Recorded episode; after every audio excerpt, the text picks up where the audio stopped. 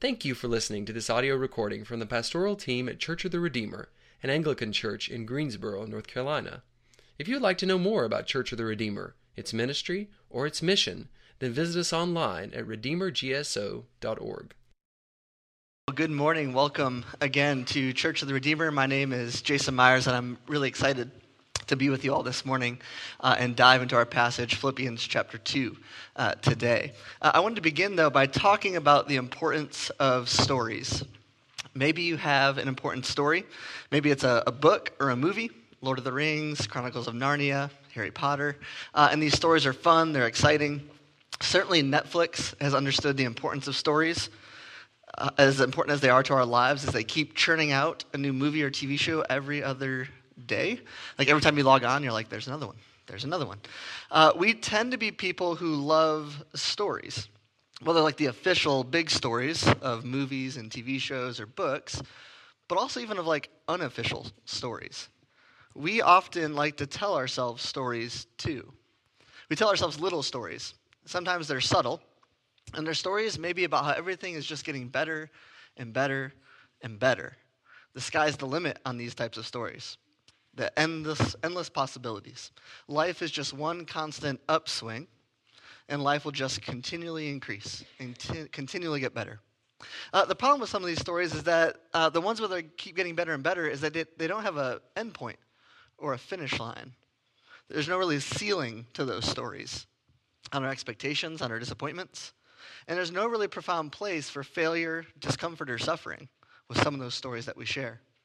And sometimes we have to actively screen out failure, suffering, because it doesn't play well in that unofficial story. Sometimes we can tell ourselves other stories about relationships. Picture this with me. You've had an argument or a conflict. What do you do? You replay the story back in your head, right? Usually with your own narration uh, of how things went and who said what and what you would have said if you would have had some clarity in the moment. You tell yourself a story about how things ought to be. Here's the thing about stories, whether they're true or not, they profoundly shape the way we live. If we believe in a story where we are deeply unloved, that story comes to shape the world that we live in. It comes to shape the way that we interact with other people. It changes our attitudes and our goals that we have for ourselves. And that's why the truth can be so important because it can shatter some of those false stories that we carry around with us. Today, Paul is going to tell us a story in Philippians chapter 2, and he's going to tell us a better and truer story. And it's really the Cliff Notes version of the Gospels. So if you ever thought the Gospels were too long, Philippians 2 is, is your story. Uh, Paul's going to tell the story of Jesus in seven verses. Seven verses he will narrate this story of the Gospels. If you have your Bibles, open up to Philippians chapter 2, and we're going to begin in verse 5. These verses will also be on the screen. Paul tells this story of Jesus in two parts, and I want you to remember, uh, remember the words humiliation and exaltation. We're going to come back to those. Paul tells this story in two, two parts, but his story has a shape, right? All stories have shapes beginning, climax, resolution. You can kind of chart it out. Well, Paul's story has a shape too. The first section of this passage, oh, sorry, the, the shape of this story is the letter V. And we're going to unpack this a little bit here. Paul's story of Jesus has this shape. The first section of the passage, if any of you are paying attention at home, this is episode three of Jason Struggles with the Microphone. So I'm assuming the story will have a second season. So, um, Cool. Thank you.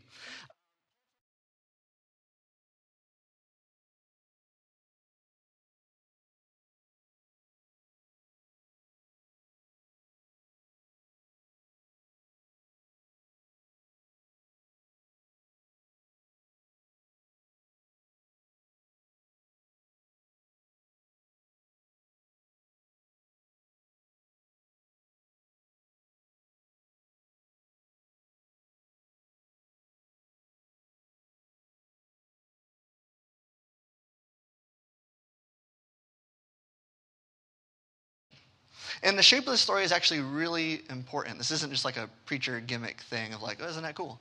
Um, this is actually, I believe, the shape of the story that Paul tells. Now, this may come as a shock, but we don't like the shape of this story.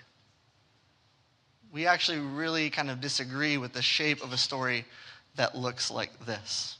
Here's the story we like. It's an image on the next screen. We like the upside down V story. We don't like the humiliation and then the exaltation. We like an upside down V. We like to have success after success after success, reach the pinnacle of our life, and then coast the rest of the way down. That's the story we like to tell ourselves. That life is just one constant upswing. We reach it, and then we ride off into the sunset. Let me show you a few different versions of this story. We'll keep that image up on the screen. Maybe for you, this is the story of your career. So, entry level, mid level management, senior management, CEO, retire, coast. That's a story. That's a story of a career. Maybe for you, it's relationships. So it's like singleness, dating, engagement, marriage is the pinnacle, and then coasting, life happily ever after. Maybe you alternate that story just a little. Yeah. As I said, Paul tells us a truer and better story. Um, maybe you like an alternate version of that story where marriage isn't the pinnacle, but kids is the pinnacle. A happy family, a good life. Success, success. Again, Paul tells us a truer and better story. And then coast. Again, you may not have lived this story, but you might believe this story. You may say, ah, yeah, yeah, that doesn't bear out my life. But at a core level, you say, well, that's the ideal. That's what I should be striving for. Maybe this is the version of the story that we want to be true. Where the inverted V, the upside down V, has the high point of whatever we put in that pinnacle. Here's the tension with these couple stories. Our desire to live out this story, the upside down V, is going to make it difficult to reconcile with the story that Paul tells us here. To put it bluntly, the stories go in opposite directions. And that's going to be difficult. The problem with the upside down V story is that it takes a lot of looking after our own interests to accomplish. What Paul said in the beginning don't look after your own interests, but for the interest of others. Two different stories. The other problem is that for Paul, this story of Jesus doesn't look anything like our ideal story. That's not his story, that's not the one he was on. His story is filled with humiliation, pain, suffering, and death. That humiliation. Let's take a look at that first part of the story. If you take a look at verses 5 and 6, Paul says, Your mind, your attitude should be the same as Jesus. Why? Because Jesus is the picture of what God looks like in action. This is what Paul means in verse 6 when he says, Who, being in the very nature God. Paul's point is that when you see Jesus, you are seeing God. Further, what we see Jesus do is what God does. And so as you read through the Gospels, Matthew, Mark, Luke, and John, these stories are imaging and describing God to, to us. These are the activities of the divine. So Paul's going to take it a step further. If Jesus looks like God in action, what do we learn about God from Jesus? If Jesus looks like God, if he's God in action, what do we learn from the story of Jesus that teaches us about who God is, if they are the same person? Take a look at that second half of verse 6. Paul says, Who being in the very nature God, did not consider equality with God something to be used to his own advantage. This part is radical and unexpected. The second part there should have the word because, and I put it there on the screen. Jesus, because he was God, did not consider equality with God as something to be exploited. A lot of big ideas here that we need to unpack. But first, let me ask you a question. What do you think God is like? What's it like to, to be God? To have Godness as part of your being? We began earlier about talking about how important stories are. And another story we share is the story we tell ourselves about God, about who He is, what He's up to, and what He's doing. Perhaps we live with a story about how there may be a God, but He's out there somewhere doing God type things. but he's largely not concerned with what we do down here. This is the story of the absent God, the God that left, the God that walked away. That's a story we can tell. Maybe our story is a little bit different. Maybe your story of God is a little bit more angry, a little bit more violent. This story runs along the lines of God makes demands, He wants something, and if we don't give God what He wants, He'll punish us. He'll throw lightning bolts down from heaven or something. Boil it down, and this story of God is actually pretty selfish. And this God is definitely vindictive. He lashes out when mistreated. Do what he wants or else, is the story we may tell ourselves about God. Paul's story of God here is radical and unexpected. Paul says, because of Jesus, we know God isn't like any of those previous stories we tell ourselves about him.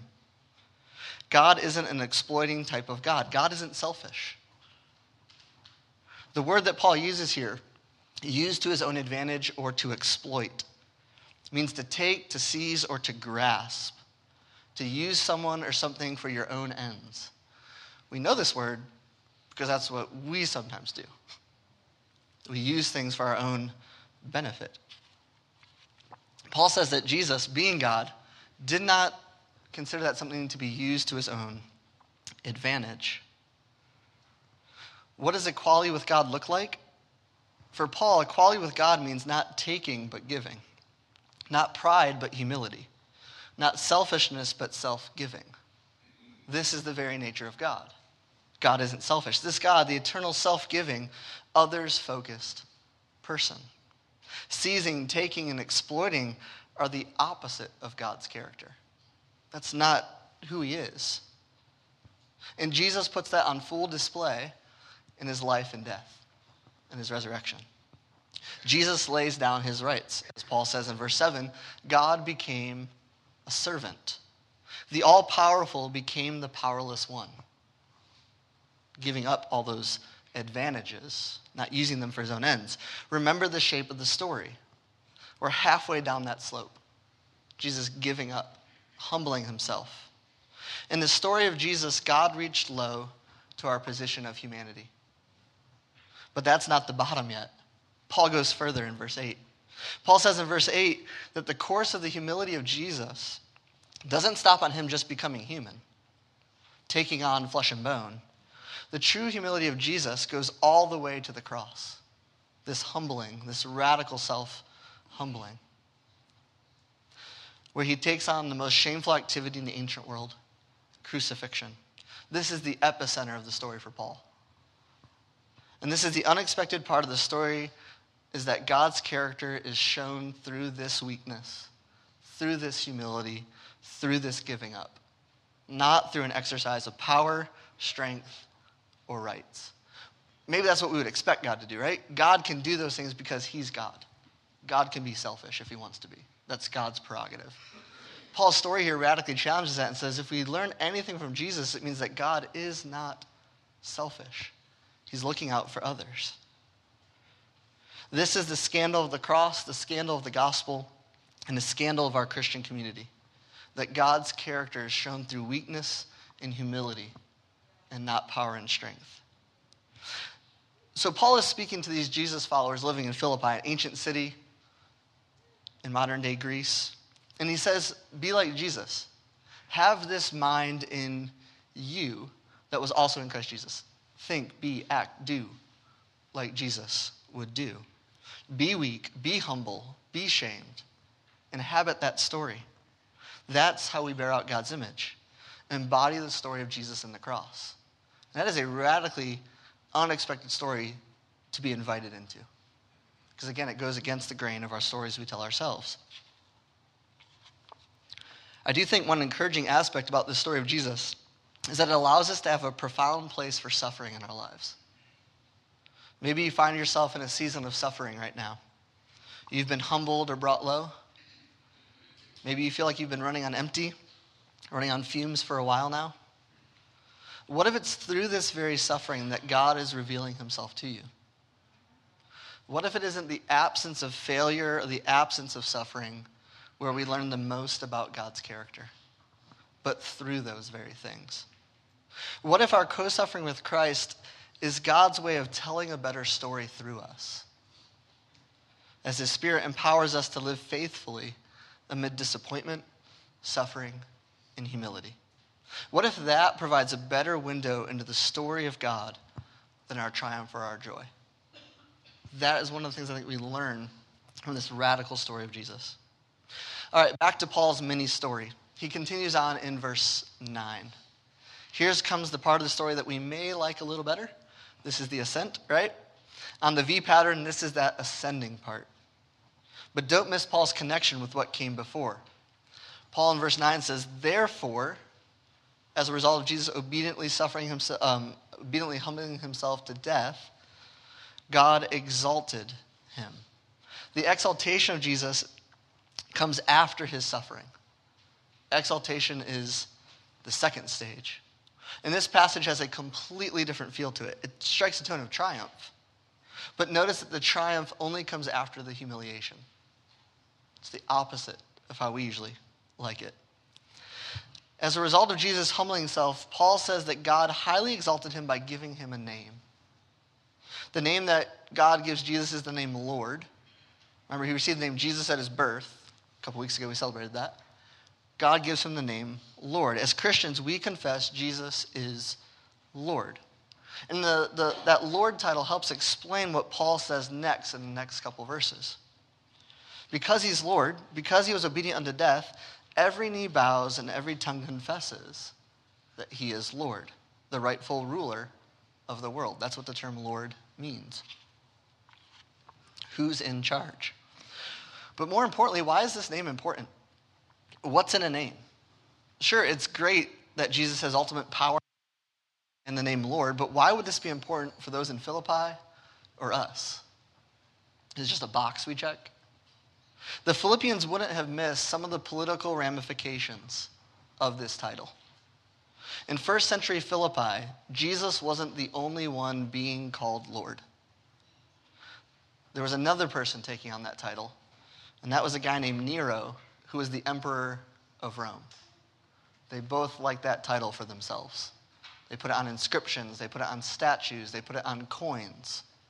Nero is Lord. How do you know? Look around. They would say in first century Philippi, who's running the world? Who's the most powerful, strong person we know of? Nero. He is Lord. And so for Paul to write a line like this in the first century was deeply subversive of that world. It would have made some people angry since it challenged some of the prevailing stories going around in the first century about who was really Lord of the world, who was really in charge who was running the show. And what a contrast of lords, right? Jesus as Lord versus Nero. Nero offered, offered a completely different story, a completely different paradigm. The story of Nero was might makes right.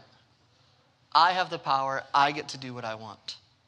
He was arrogant, rich, greedy, taking and grabbing whatever he could, using violence and force to get his way, oppressing others, only seeking his own advantage.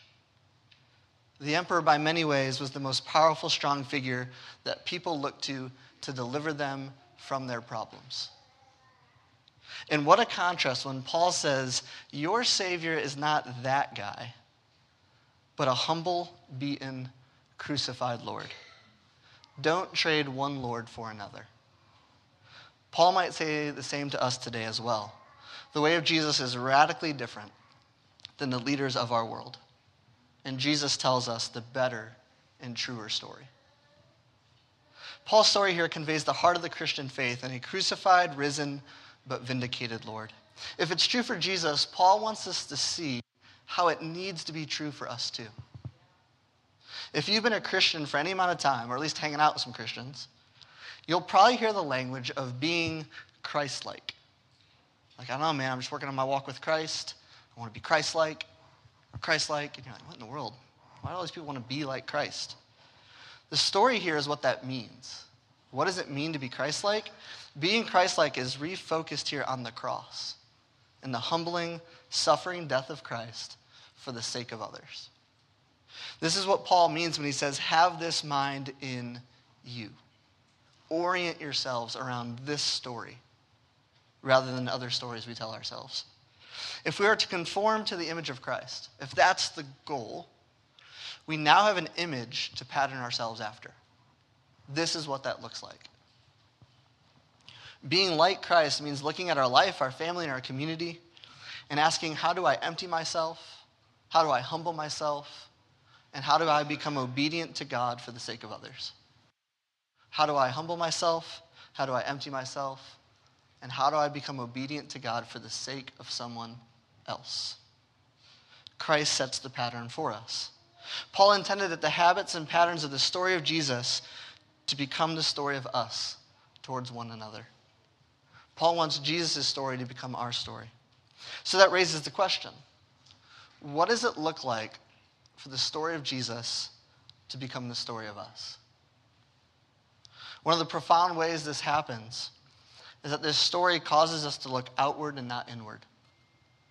If what it means to be Christ like is that we don't look to our own rights or privileges, we look out for the lives of others. The shape of the story causes us to look at what God has given us time, resources, talents, our car, our apartment, our home and say, How can I use what God has given me for the sake of others? Rather than grasping to gain more in our jobs and our relationships, how can I serve the people that God has placed me in community with? Instead of grasping, how do we become people who give? This would certainly radically change our approach to what we do here, to church. How do we give our time, our resources, and our talents to serve the body of Christ here at Redeemer? It gets kind of awkward. What vacation might we cancel to help fund someone else to go to camp? But you might say, well, no, no, no. Like, I, I worked all year for that. I've worked hard. I deserve that. Jesus says, don't use those things for your own advantage. Look to the sake of others. What spare bedroom might we give up to host a fellow next year? How might we make room at our tables for people to gather? How do I serve? How do I help? How do I reorient my life in such a way that it's all for the sake of others. The story of God is one that perpetually reaches out to the other, and it's meant to be our story. Some of you do serving and hospitality amazingly well, and you set such a great example for many of us. For others, this can be really, really hard. Some of us have been part of this community for a while and seen hospitality in action, but it's failed to move us to be a more hospitable and giving people. If this is really hard for you, and it's okay if it is, can I suggest it might be because a different story is in operation? What story drives our lack of giving and hospitality? Maybe it's simply new news, but maybe it's the story of fear and scarcity. That I won't have enough. So I got to look out for my own. And you're going to get yours, and I'm going to get mine. I'm just going to take care of my own little home here. It's a different story than the abundant story we get in the story of God and Jesus. Can I move you to ask God to give you a spirit of hospitality, a spirit of giving? To be so saturated by this story of Jesus that a shift happens? That maybe you look back on January 2019 and says, okay, that was the season where things changed, where I had a little shift of focus. As we conclude, I think we can ask this question to begin to reorient our lives. And this can be a scary question. How do I empty myself? How do I humble myself? How do I become obedient to God for the sake of others? That question will fundamentally alter the trajectory of our lives, of our stories. Students, how might our schools, cafeterias, and classrooms change if we had this mindset. Parents and children, scary idea, right? To upend some of those stories we tell ourselves about ourselves and our kids, and kids about our parents. But how do we practice emptying ourselves, humbling ourselves, and being obedient to God for the sake of our families? Maybe you're in a relationship, dating or married. How do we practice emptying, humbling, and becoming obedient to God for the sake of others? Might this be the life giving thing that our relationship needs? What about those of us in an established career? You're past entry level, you're set, you're in there. Maybe you're a grandparent, maybe you're retired. How does this stage of life, with certainly new challenges and new opportunities, through extra time or resources, how can we look at this stage of life and say, how do I empty myself? How do I humble myself? How do I become obedient to God for the sake of others? Maybe this is the prayer we need to have with God this week and ask Him to reveal to us areas where the story of Jesus can become the story of us. Each week we celebrate something. We come to a table and we celebrate this most beautiful, unexpected story in the table. Where we take the bread and the wine and we celebrate a God who made himself low for us. We honor and lift up Jesus as Lord. And the table, the Eucharist, embodies that unexpected story. And it also offers us an invitation to join. And so that's what we celebrate each week. We also recite the story of Jesus in the Creed that we say week in and week out, where we remind ourselves of the story that God has told us. And so if you would stand with me and recite the Creed.